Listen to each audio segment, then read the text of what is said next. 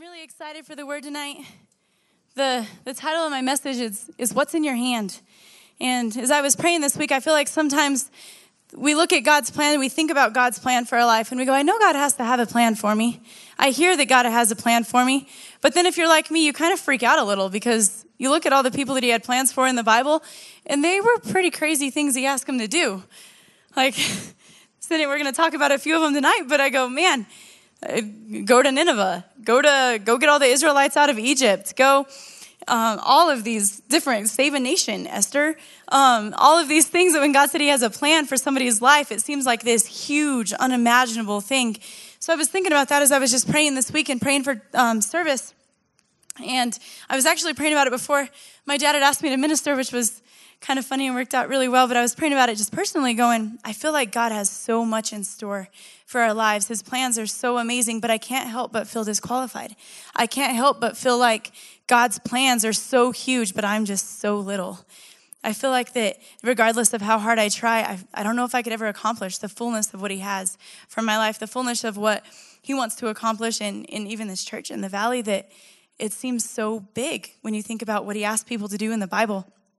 But I want to encourage us tonight that God's created each of us with purpose, each of us with a plan. He's given each of us gifts and talents and ability that are like no one else in this room, no one else in the world, no one else in history. And He has a plan for you to accomplish something in your life that no one else can fulfill but you. And I want to be encouraged by that, but then I also want to break it down to go, this is how simple it is. So if you want to flip over to Matthew 25 14.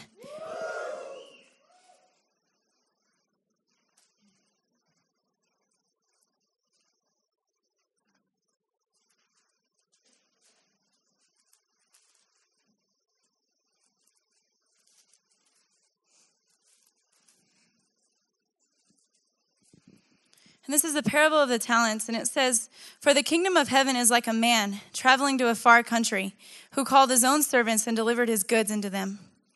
And to one he gave five talents, to another two, and to another one, to each according to his own ability. And immediately he went on a journey. Then he who had received the five talents went and traded them and made another five talents. And likewise, he who had received two gained two more also. But he who had received one went and dug in the ground and his, hid his Lord's money. After a long time, the Lord of those servants came and settled accounts with them. So he who had received five talents came and brought five other talents, saying, Lord, you delivered me five talents, and look, I've gained five more besides them. His Lord said to him, Well done, good and faithful servant. You were faithful over a few things, and I will make you ruler over many things. Enter into the joy of your Lord. He also, who had received two talents, came and said, Lord, you delivered me two talents, and look, I have gained two more besides them. His Lord said to him, Well done, good and faithful servant. You have been faithful over a few things, and I will make you ruler over many things. Enter into the joy of your Lord. And then he who had received the one talent came and said, Lord, I knew you to be a hard man, reaping where you have not sown and gathering where you have not scattered seed. And I was afraid, and I went and I hid your talent in the ground. Look there, what I have, or what you have is yours. But his Lord answered and said to him, You wicked and lazy servant, you knew that I reap where I have not sown, and I gather where I not have, um, or I have not scattered seed. So you ought to have deposited my money with the bankers, and at my coming I would have received uh, my back my own interest. Therefore, take the talent from him and give it to him who has ten talents. For to everyone who has more will be given, and he will have abundance. But from him who does not have, even what he has will be taken away. Um, so, what I want us to get from this before we go in to the actual stories is that there's something in each of our hands. There is something that God has given each and every one of us. And our job, why we're here, is to use that, to steward that for God's purpose, for His benefit, for, to, for His glory, not to glorify ourselves, but to take these things that we can bring back and go, look what I did with what you gave me. Look what I did with what, you, what you've put in my life. And it says that the one servant, though, he went and hid it. He went and hid the talent. When he came back, he goes, Well, I, I gave you back what you gave me. And sometimes we think about that servant and we're like, How dumb. Like, why would he do that? But when I think about the gifts and the talents and the abilities that God has given each and every one of us, how easy is it to go, I don't know how God wants me to use this. I don't know. I don't want to mess up with what He's given me. I don't want to mess up with what He's put in my hand. So I'm just going to set it here, and hopefully He comes back and tells me how to use it, or at least I can give it back to Him in one piece without breaking it, right? Okay, that's how we view some of the things that God has given us. And that's how this servant I think was was taking it. Is he's going, I don't I don't know what to do with this. And so we're going to go through some examples throughout the Bible. Um, tonight's I'm not going to go to a ton of scriptures, but I just want to talk. I just want to hang out with you guys. So Moses is the first one I want to use, and in Exodus four, it's kind of where this whole story begins. You don't have to flip over there because I'm just going to kind of paraphrase the story. But we know Moses born in Egypt. And at that time, Pharaoh was having all the male children killed. And he was saved. And he ended up being able, his mom raised him for the first five years of his life. And then he was in the palace. He lived in the palace as family to Pharaoh because his daughter, Pharaoh's daughter, has adopted him. And Pharaoh's daughter had taken him in. So he's in Egypt for 40 years at this point. And he sees one day, he sees that one of the Egyptians is is just beating and beating and beating one of the, the Israelites, which are one of his people. And he's just not okay with this. And so he goes in and he kills the Egyptian because he, he didn't feel right about what was happening and he'd had enough of it and he'd been there for 40 years. Well, now Pharaoh's after him. Pharaoh wants his life. So he flees. He flees to the land of Midian. And there he, he ends up getting married. He ends up um, a shepherd and he takes over the flock of his father in law Jethro, and he's here for 40 years. So he's in, so he's 80 years old at this point um, when we're going to pick up in this story. But I want to point out something here first. 40 years of doing anything, you're going to be pretty good at it. Like I'm not even 40 years old, and so like 40 years of doing one thing, I'm like, wow, that's impressive. Um, that's a long time. So you think about him being a shepherd for 40 years in the wilderness he knows every route there is. I mean, those of you that are over 40 years that have lived in the valley for this long, you know, like, where the hot spots are, where the not hot spots are, where to go hang out, how to get away with whatever you want to get away with. That's what the valley is, okay? That's where that's where Moses is. He knows all the ins and outs. He knows all of it. Well, then you have that he's a shepherd as well. And shepherding in Bible times was a lot different than shepherding now. I mean, they didn't have fences and they had to move the sheep from one place to the next. They had to train all of these sheep to recall or to, to come to a certain call for the herd or the flock, I guess they're called. And then he can call them out by individuals as well, which was crazy to me. You can call one sheep with a call just to come to you. And so he had to be concerned over the whole flock of sheep, but then he had to be concerned over each individual sheep because it's a big deal to lose a sheep in these times. And then he would take them from one side of the wilderness to the other for food, for water. He's pretty experienced at being a shepherd at this point. But then part of what a shepherd is also is he has to feed these sheep. He has to guide these sheep. He has to protect these sheep. He has to tend to these sheep. Okay, so he's had 40 years of practice doing this. Isn't that crazy for what God's going to call him to do next? So then he's out in the wilderness with his sheep one day. And, uh, oh, one thing I want to say right before that is that he, he had two sons, but one of them he named Gershom. And Gershom means to be driven or thrust out. And if you study out why exactly he named his son that, is because he felt like God had saved him in Egypt. God had, he was living in Pharaoh's house. God had saved him, obviously, because all of these babies were being killed. All the Hebrew children were being killed, and God had saved him. So he names this, I'm driven and I'm thrust out. That's where I feel. And so, in talking about what's in our hand and talking about these plans and these purposes that God has on our life, I wonder how many of us feel like we've kind of been, we made a decision and we've kind of been thrown out or thrust out, and we're a little bit at a distance from what we thought God wanted for our lives. And now I'm just out here roaming in the wilderness. And so that's where he was, he named his son this just to describe his life at this point. I feel like I'm thrust out. I feel like I've been driven out from where I'm supposed to be, and now I'm just wandering here. And so with God's plans in our life, maybe we're in this point. Maybe we're at this point where we go, I, I feel like I made a decision. I feel like I made the right decision, but I feel like it's on me regardless. But I was thrust out and I was driven out from where God had me. Well, then he's going through the wilderness one day with his sheep and he sees a burning bush. And he goes over to this burning bush and the bush starts talking. And where we're going to pick up the story, we're not going to go through the whole thing, but basically, God says, I want you to go to Egypt and I want you to get my people out of Egypt. And he's like, uh, a, they're trying to kill me. B, I don't know how you want me to do that. Like, I, I, I can't do it. I don't know what you want me to do. And uh, how am I supposed? They're not going to listen. How do they know that I've actually heard your voice? How do they know that they're going to listen to me? And God says, What is in your hand? What is in your hand? And he, he had a staff in his hand. But I wonder, Moses, at that moment, sometimes we just read through these stories. I like to be the character. So I'm like, I'm Moses. I've left Egypt and I'm talking to a burning bush That'd be awesome. But so I'm Moses, right? And God says, What's in your hand? The bush asked me what a stick was. Seriously, we can't just read over these things, they're very important details. The bush asked what this, uh, it's, it's, did you not create, am I talking to the wrong God? Like, you created this thing. It's just a stick. Okay? So he's going, um, whale, that would be a staff. That would be a stick. And so I'm sure Moses' mind is like, because, you know, well, I don't know about you guys, but our girl minds are sitting here going, how can I use this stick to get the people out of Egypt? I will beat the Egyptians. I will stab the Egyptians. I will make it like I'll sharpen an end and just like spin it around really fast and start cutting people. Like, we're trying to figure out how this stick is going to get the people out of Egypt. Okay, that's where my mind would go. I'm like, hmm, the possibilities are endless. Everybody needs a stick. If I give everybody in Egypt a stick, that's where my mind would be going with this story. God's wasn't. It's crazy that we don't think alike. I don't understand it. But he says, What is it that's in your hand? What's in your hand? And what that question actually meant was when he says, you know, that, that staff that's in your hand, that's what I want to use. That staff was something that Moses had with him every single day. That staff was what Moses used probably to lean on. I would lean on my staff. so it was something that he depended on, something that he leaned on. Climbing up a hill, he probably needed it to walk uphill and downhill because the desert's probably pretty rough to get around in the wilderness. So he has that. It, it is used to guide the sheep. It is used to lead the sheep. He probably used it to hit something or someone at some point. I'm convinced that's what he used it for at some point. Okay, so this is like part of his life. It's it was formed of his identity.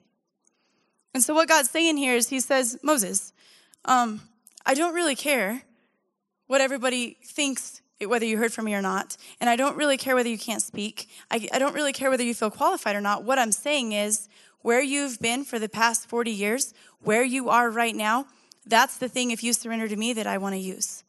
That's the thing that I want to use to accomplish my purpose. He didn't ask Moses to change, but he used where Moses was, who Moses was, what Moses was used to doing to accomplish his purpose. All Moses had to do was he said, lay your staff on the ground, throw it on the ground, watch what I can do through this staff.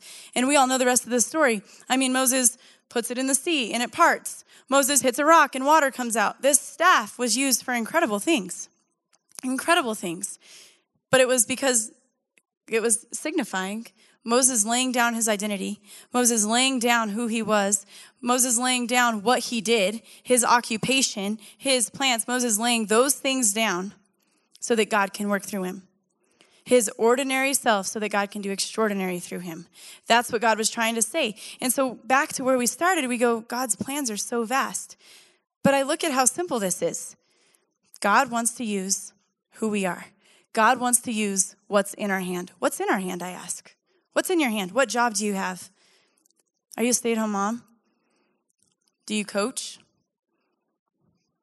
What, what job? What things do you have that that's who I am? What is in your hand? That's surrendered to God. That's what God's going to use. He didn't ask Moses to be a completely different person to lead these people. He asked Moses because he already knew where the wilderness was, how to get around the wilderness, how to lead, how to feed, how to guide, how to protect. He was already 40 years of experience in that business. And God asked him to do the exact same thing with his people. The exact same thing. So Moses, or God was not concerned that Moses wasn't up to the task. God was going to do the extraordinary through him, but then it became natural. He was already doing these things. He just had to surrender what was in his hand. That, that's all. So that this, so this first point is when we feel maybe like we've been distanced from God, when we feel like we're, we're kicked out a little bit, like he thrust out from the plan that God has on our life, God isn't asking us to change. God isn't asking us to be perfect. And again, we can't make God look good. All he's asking us to do is surrender what's in our hand. So I want to go to our next example, and we have David. And we've all heard a lot about a David, but the story picks up in, in 2 Samuel. Again, you don't have to turn there. Um, but basically, we had King Saul that was over Israel. And King Saul was not doing his diligence, so we needed a new king on the throne. And so God tells Samuel, I need you to go to the house of Jesse and I need you to, to anoint the king. But one of the key things that he says here is he says, I don't want you to look at his outward appearance, meaning I don't want you to look at what he can do, how he looks, his talents. I don't want you to look at any of that. I look at the heart, and that's what I'm focused on. And so Jesse brings all of his sons in, and God says, Well, that's not him. That's not him. That's not him. That's not him. That's not him. Samuel's like, Well, I've been through all of them. And so he says, Jesse, do you have any other sons? And he goes, Oh, yeah. I do have one. Sometimes we forget our children. Don't worry, it's okay. Jesse did it, and he became king. So, in other words, maybe if you forgot your children, God would call them more often. Um, but he says, Go get him. So he brings him in, and he says that he was a, a ruddy guy. Okay, so he comes in, he's 15, around 15 years old at this point, and God says, Anoint him as king. So he's anointed as king. Well, then, not very long after this, and we don't hear much about David before this. So it kind of, we read forward in the story while we're reading backwards at the same time. So before all of this, David's job was to tend the sheep. David's job was protect these sheep. So the theme of the story and tonight is all of us should become shepherds. If we get some sheep, God shows up to David, to Moses, and I think there's other people that had sheep in the Bible too. Okay, so everybody go buy some sheep, your own little flock. This is where God shows up. So he has his sheep, and God comes and and he has to protect these sheep. He has to feed these sheep. We just talked about what, what Moses did with the sheep. So David's doing the same thing, but much younger. Then the other thing that we find out here in a minute is that he was experienced with his harp. And we're also told later on that he was a man after God's own heart. So we know that he had a, a heart of worship. We know that what he did consistently was worship God. What he did consistently was take care of these sheep. So the story goes forward. After he's anointed king, then Saul's having some trouble. There's some stuff messing with his head. He's dreaming weird things. He needs somebody to come play a harp. And one of his servants tell him, "Well, there's this there's this kid that Jesse has. And if you bring him in, he's he's experienced with the harp. He's experienced. And one of the verses that I want to read, if we can flip over there, just because I love how it says it. Let's go to um, 1 Samuel 16. Because I just find how this is said very interesting. But 16, verse 18, and it says, Then one of the servants answered and said, Look, I have seen a son of Jesse, the Bethlehemite, who is skillful in playing, a mighty man of valor, a man of war, prudent in speech, a handsome person, and the Lord is with him. Okay, David has not fought in, fought in battle yet. David is 15 years old. He has tended sheep. So, how this guy can say he's a man of war, he's a mighty man of valor, and the Lord is with him, shows us that David was actually doing something and, and doing stuff with his sheep that proved these points because a servant of the king to recommend this guy, that had to be a pretty big deal. So, he had to be doing something to be a man of war, a man of valor, that this guy is saying to King Saul to bring him in. So David comes in, and it was true. He plays his harp, and he plays his harp, and he plays his harp. And Saul ends up saying, um, So David came to Saul and stood before him, and he loved him greatly, and he became his armor bearer. Then Saul sent to Jesse, saying, Please let David stand before me, for he has found favor in my sight. So Saul loves this guy. Saul loves that David's in there. But do we see, again here, David was just using what was already in his hand. David was just using what was already there. He was already a skillful harp player. He was using what was already there. The other thing that I want to point out here is that he was anointed king. So there's two sides to this story. We just talked about in with Moses that he was kind of the I was kicked out. I was thrown out. I feel like I've been thrown away from my dream or thrown away with the plan that God has for me. Well, David has two sides here that I want to point out. One of them is David could feel like God kind of forgot about me. God forgot about me because it's been so long. God forgot, my own dad forgot about me when Samuel showed up. And then this is 15 years from the time that he was anointed to be king to the time he came king. 15 years. And most of those 15 years, Saul was after him trying to kill him. And so David can be the guy that I'm trying to use what God has given me, but I feel like God's forgotten about me. I feel like God has just left me out here. I'm running away. I, am trying to, to fight for my life, but I feel like God has forgotten about me. Have we ever felt that way? God told me something. I felt like there was a dream. I felt like God had a plan for my life, and God forgot about me. I feel forgotten. But here's what what David did, he didn't. And then the other side of that is sometimes we see the plan of God for our life and all of a sudden we're like, escalated. And I can see David going, Saul asking him to come play, and he's like, No, no, sir, I'm the new king. You should be playing for me. Okay? He was just anointed king, but he's gonna take that approach. David still served. David used what he had in his hand and surrendered that to God today. He didn't look down the road and go, No, I'm the new king on the block. You come play for me. Don't tell me what to do. That's not what he said. And then he goes to Goliath, and I would think if I was supposed to be king and there was a chance that I would die, I would probably avoid the that scenario. God said I was going to be king, and now this guy wants me to go fight this giant. Mm, I probably shouldn't. I think that I'll take my life. I think I'll send someone else to do it because I'm the new king on the block. David did neither of those things. But it's so easy for us to do that we go, God has this plan for me. And so now all of these things I suddenly just need to get rid of and I just need to focus on that plan. I just need to, but without Goliath, without playing in the palace, this could be a completely different story. But David chose the thing that's in my hand today, I will surrender to God. And so we know the story goes forward and it says that um, he gets, he, he takes his brother's food and he sees Goliath and he says, well, who is this uncircumcised uh, Philistine that thinks he can defile the armies of God? Like, who is this guy? I'll fight him. And Saul's like, You can't fight him, you're a youth. And he's like, I've, I've killed a lion and a bear. Like, your own guy told you I was a mighty man of valor. Just let me do it. And Saul's like, All right. But Saul tried to put him in his armor. See, the thing is, we can't use some, what's in someone else's hand to accomplish what God has for our lives. We can't use what was in Saul's hand to fight I have to use what God's put in my hand to fight. I'm not skilled with what's in Saul's hand. I'm skilled with my slingshot. I'm not skilled with Saul's armor and sword. I'm skilled with what God has already given me. But too many times we try to fight with the way someone else fights or face life or accomplish what God wants the way someone else does it. God didn't put that in your hand, He put that in theirs. And that's what David recognizes, and he goes, I'm not skilled this way. I'm skilled with my slingshot. And so he takes his slingshot but I love over and over in verse 17, David never says, My slingshot is going to kill him. He says, see where I want to start here. In verse 40, he said, Then he took his staff in his hand and he and chose for himself five smooth stones from the brook and put them in a shepherd's bag. In a what bag? He didn't have a cool armor bag, he had a shepherd's bag with him. And his sling was in his hand. His sling was in his hand. What's in your hand? What's in your hand that you're going to surrender to me? What's in your hand that you're used to using? What's in your hand that's ordinary to you that I'm going to use to make extraordinary in this circumstance? And his sling was in his hand. And he drew near to the Philistine. So the Philistine came and began drawing near to David, and the man who bore the shield went before him.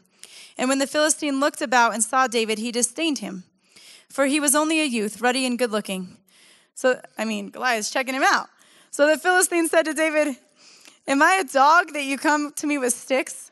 And the Philistine cursed David by his gods. And the Philistine said to David, Come to me, and I will give your flesh to the birds of the air and the beasts of the field. Then David said to the Philistine, You come to me with a sword, with a spear, and with a javelin, but I come to you in the name of the Lord of hosts, the God of the armies of Israel, whom you have defiled. This day the Lord will deliver you into my hand. So when I surrender what is in my hand for God to use, He surrenders those things that come against me into my hand.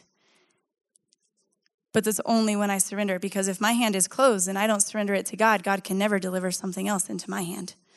God can never deliver that thing I'm facing into my hand because it's already closed. I'm closed on the things that I have.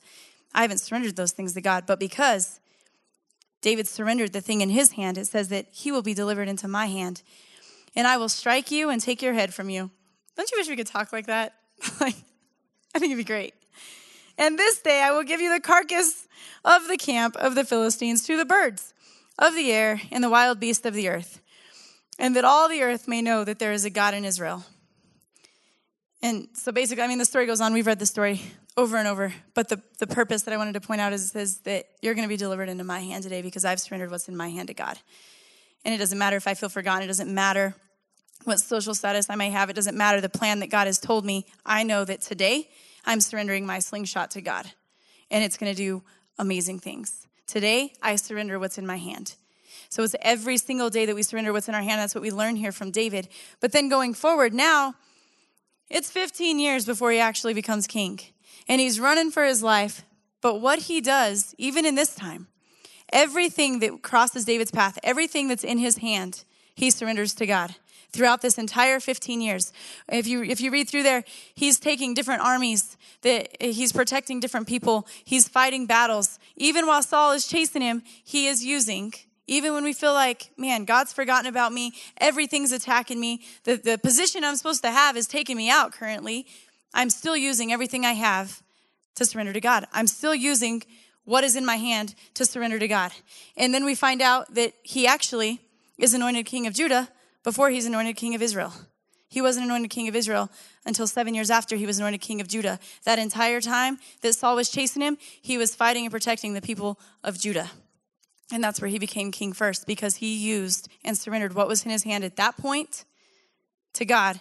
And God did extraordinary things, and that's what opened the door for him to actually step into king of Israel. So it wasn't about just being king of Israel, he was king of Judah first but he had to go through and surrender every single day and not be so focused on what God said and not be so focused on being forgotten that he surrendered every single day. And that's where God brought him to where he was supposed to go. And then the next one is we have Joseph. And Joseph is one of my favorite people in the Bible. But we Joseph is betrayed by his brothers because he's a dreamer. Okay, he dreams, he interprets dreams. That's that thing in his hand.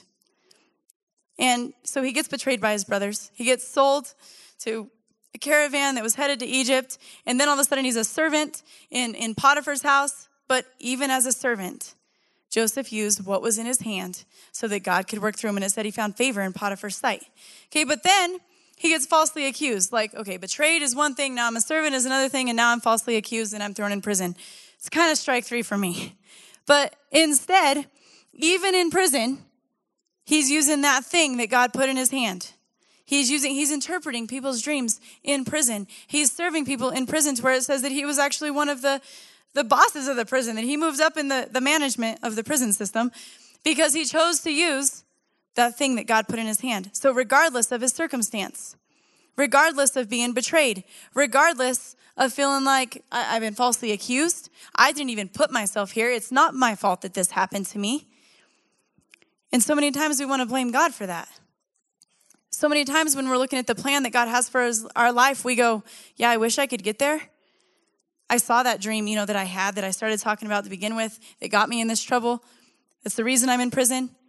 But now I feel like I, I, I can't get there because I've been betrayed. I can't get there. And it would be easy for Joseph to make it everybody else's fault. It would be easy for Joseph to say, I didn't put myself in this position. Why should I serve God in this position? That would be easy for him to do. But he chose, even in those circumstances, that I'm going to use what God put in my hand for him to still be doing miraculous things through. And that's what brought him out of prison. So if he wouldn't have used what God gave him in the prison, he would have never got out and made it to the palace. But he used it even being betrayed, even being hurt, even in a place of going, this wasn't my fault. He still used what God gave him he still used what was in his hand. So, what I'm getting at is regardless of what situation in life that we might be facing, regardless of where we're at, regardless of where we're standing right now, regardless of where in life that if we feel abandoned, we feel like we're kicked out from God's plan, we feel forgotten from God, we feel anywhere that we are, we know that what is in my hand can still be used by God. Where I'm at right now can still be used by God. God wasn't like, mm, I'm against using prisoners. Sorry that I, yeah, yeah, I don't know how you got there. It's not what God said. He's like, You're surrendering what you have where you are, and I'm going to use it. Prisoner or not. That's what God was using with Joseph. And then we can look at Queen Esther. Just going through all these examples so that nobody leaves with an excuse that she didn't cover my situation. We have Queen Esther, and God set her as queen over a kingdom. And she's ruling, she's reigning. Well, then she finds out she finds out Haman's plan from Mordecai, and he wants to kill all of her people. Well, she got comfortable being queen. She got comfortable in the position that God gave her. Hmm. Sometimes we get comfortable in the position that God has put us. We recognize God has got us here. We thank God for getting us here. And we're doing what we feel like we need to be doing while we're here, but we're comfortable in the position God has gave us. But now I need to do something else. Now, this position is in my hand. This position, her position was the thing that was in her hand. Now she can surrender that for God to do more through, or she can hold on to that and go, God, thank you for putting me in this position and I never have to face bad things again. Thank you for putting me here. I'm comfortable in my palace. God put me here. He wouldn't, he wouldn't let anything bad happen to me. God put me here. No. And Mordecai, I love what he tells her because he goes, Hey, do you not think you're going to be taken out with us? You're still one of us. Do you not think that by not surrendering where you're at to God isn't going to take you out too? And I went, hmm, how many times do we get comfortable in a place that God has taken us and we don't want to surrender this place to God and so we end up getting taken out anyway, even though God got us there. I don't want to surrender this position to God. I don't want to, God got me here and now it's mine. I don't want to surrender it to God. But instead, it's going to take her out too. It's a good thing she had Mordecai. And then she goes, All right, I'm going to surrender this. She saves a nation, even in, in whatever position we're in. The next one I want to look at is we uh, Jesus is over at the, the Pharisee's house for lunch or dinner, mostly a meal. He was there. And this lady comes in. This lady, she's she's a prostitute. She's a sinner. The Pharisees are freaking out that she's even in there. They're not very happy with Jesus for letting her be in there. But she brought with her some perfume. She brought with her, when it, when it says that she brought her, her flask of perfume, and when you study out what that is, it was a year's worth of wages, is what it represented. So she was literally bringing everything she knew to give. Everything. She, I'm surrendering myself. I'm surrendering all. What was in my hand was everything. And I'm surrendering it at the feet of Jesus. But Jesus told her, you know, when you changed and you're no longer a sinner, you can come back and anoint my feet, and then we'll talk. Is that what he told her? No. He actually got on the Pharisees' case because they were mad. Because Jesus was going, hmm, even as a sinner, even as an outcast, even as I feel so far away from God, I've never been farther. I I could be stoned for who I am. That's how that's that not drug stoned. Don't take that the wrong way. Okay? I could be stoned for who I am. I I'm giving everything I am. I am a sinner and I'm coming to the feet of Jesus. I'm taking this thing in my hand and I'm surrendering it to Jesus so that he can restore me, so that he can heal me, and he can set me free. So even in a place where we go, I don't even know God. I'm so far away from God, Shelby. You don't even know me. Look at me like you know me. I don't even know God. I'm so far away. And that's where this lady was. And she goes, I'm going to take what's in my hand and I'm going to surrender it to God because we serve a God that doesn't care where we are. We serve a God that doesn't care who we are, what the world says about us, what we say about us, what anybody says about us. As long as we take what's in our hand and surrender it to Him, He takes ordinary and does extraordinary. We don't have to make God look good, He makes us look good. And that's where this lady was going. In my next story I want to read, we have the rich and I actually want to read this one, but Matthew 19 actually 16. And it says, Now behold, one came and said to him, Good teacher, what good thing shall I do that I may have eternal life? So he said to him, Why do you call me good? No one is good but one. That is God. But if you want to enter life, keep the commandments. He said to him, Which ones, Jesus? You shall not murder, you shall not commit adultery, you shall not steal, you shall not bear false witness, honor your father and your mother, and you shall love your neighbor as yourself. The young man said to him, All these things I have kept from my youth. What do I still lack? So basically, he's telling Jesus he's perfect. It's like, hey, I already followed all your rules, so I can go to the kingdom of God, right? And Jesus said to him, If you want to be perfect, go sell what you have and give to the poor, and you will have treasure in heaven, and come follow me. All right, do you guys wonder where the Capital One commercial came from? What's in your wallet? That's what Jesus was telling him. Okay? He's like, well, let's talk. Okay, that's that's not the point of this, but it did make me laugh as I was reading this today. These things come to my mind sometimes. But if you want to be perfect, I love how he calls him on it. Like, I know you're trying to tell me that you're perfect. So if you want to be perfect, go sell what you have and give to the poor, and you will have treasure in heaven to come follow me. All right. Jesus was telling this guy this, Jesus doesn't have anything against rich people. He wants us to be blessed. Okay, but Jesus was telling him this for the fact that that was something that was in his hand that he refused to surrender, and Jesus knew it. He knew I would, this guy is not going to surrender this thing. And Jesus asked him, he goes, Hey, go give that to the poor because the things that God has put in our hand, we could never do and even come close to doing the magnitude of what God can do with them. And that's what Jesus was trying to get across that you can take that whole life, you can take those riches and, and live your whole life, and you will never come close to having the measure of joy, fulfillment, and peace in life that I have to give you. But I need you to surrender them first. Because as long as you're holding on to something, I can't use it and I can't do extraordinary things through it as long as you refuse to surrender it. And that's what he's telling this guy. And he says, But when the young man heard it, he went away sorrowful, for he had great possessions. He didn't want to surrender them.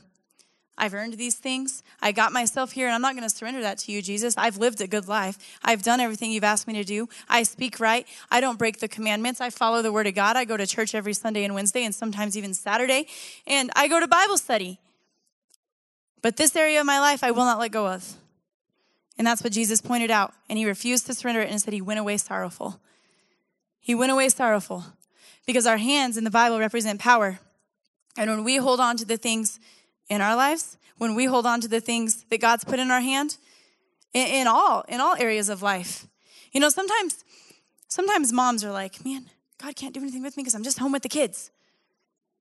But we just talked about Moses and I think about Jochebed, that thing that was in her hand, she had to surrender to God for him to even be able to get to Pharaoh's house to begin with. And she was a mom that was just taking care of her kids. And God still used her through Moses to get what he had needed to get accomplished in Egypt because she surrendered that thing in her hand.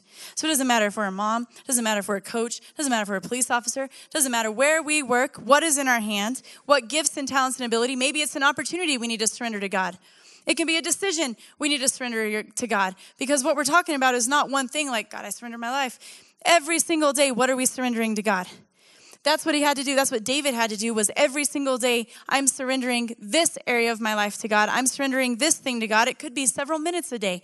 This minute, I'm surrendering this because I'm dealing with it. This minute, I'm surrendering this because I want God to work through every area of my life, every decision in my life, every opportunity in my life, every person in my life, and not just one thing. I want God to work through all areas. And so, what is in my hand right now, and will I surrender it to God so that He can do extraordinary things through it? Is there a job opportunity? Is there a decision I'm making? Is there a family decision? My family, how do I lead my family? I'm, how do I be a student at school? How do I fill in the blank? What thing is in our hand that we need to be able to surrender because when we let go of it in our hand, then God can use his power to that thing. But when we're holding on to it, we're just trying to do it through our power. And the word says, not by might nor by power, but by my spirit, says the Lord. And so when we're holding on to that, it, we cannot surrender it to God. But when we let go and we go, God, I surrender this to you. So what's in your hand? What's in your hand? What's in your hand tonight that isn't surrendered to God? And why isn't it surrendered to God? Is it fear, like Esther? Is it comfort like Esther? Is it, I, I don't want to surrender this area of my life because I'm still mad that I'm here in the first place and I had nothing to do with it, like Joseph? Is it the area of our life that I feel like I've been kicked out of where God because I made a decision and I'm so far away? Can we surrender that area? What area is not surrendered to God? What things in our life? What is in your hand? And I want to re emphasize the fact because I feel like if this one revelation, if we could get this, and that's where I started if we could understand the fact that God's not expecting us to be anything before He uses us, we would live our lives different.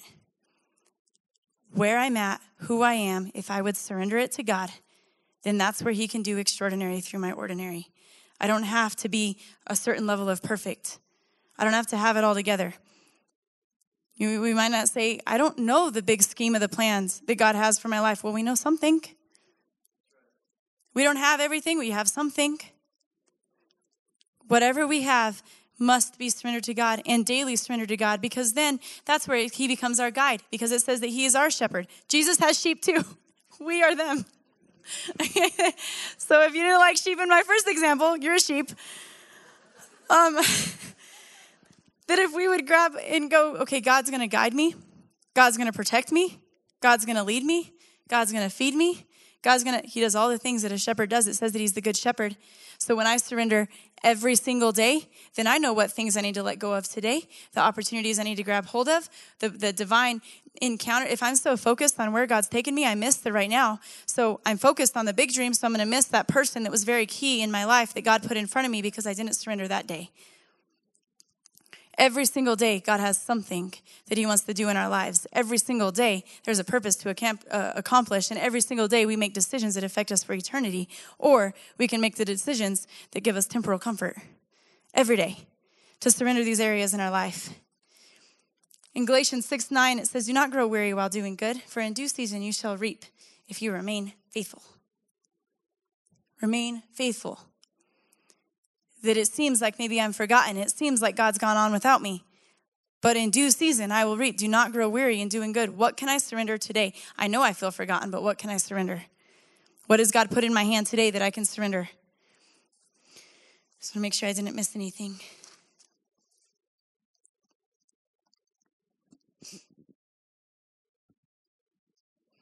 So, in kind of bringing this this all about, Satan wants to attack us when we feel like that God's forgotten us. Satan wants to attack us when we feel like this is this plan is way too big. It doesn't matter if you surrender that little thing, Shelby. What's God going to do with that?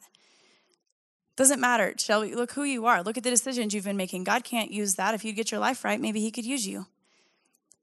Satan wants to keep us in a place of comfort. God got you here. Those are the areas He's going to attack, but God is always going to move us forward. It's the glory to glory to glory to glory that He's constantly moving forward in our lives, but it's constant surrender on our part. And we talked about it with everything that has breath. Praise the Lord. We talked about that we, we live our lives in response to God through praise and worship. When we live daily surrendered lives, it says to take up your cross daily. That every single day that I surrender to my God, then I'm uh, enabling Him to work through me. Then I'm empowering Him to work through me. But one day without Him, one day without surrender, then I've taken the power back in my own hands.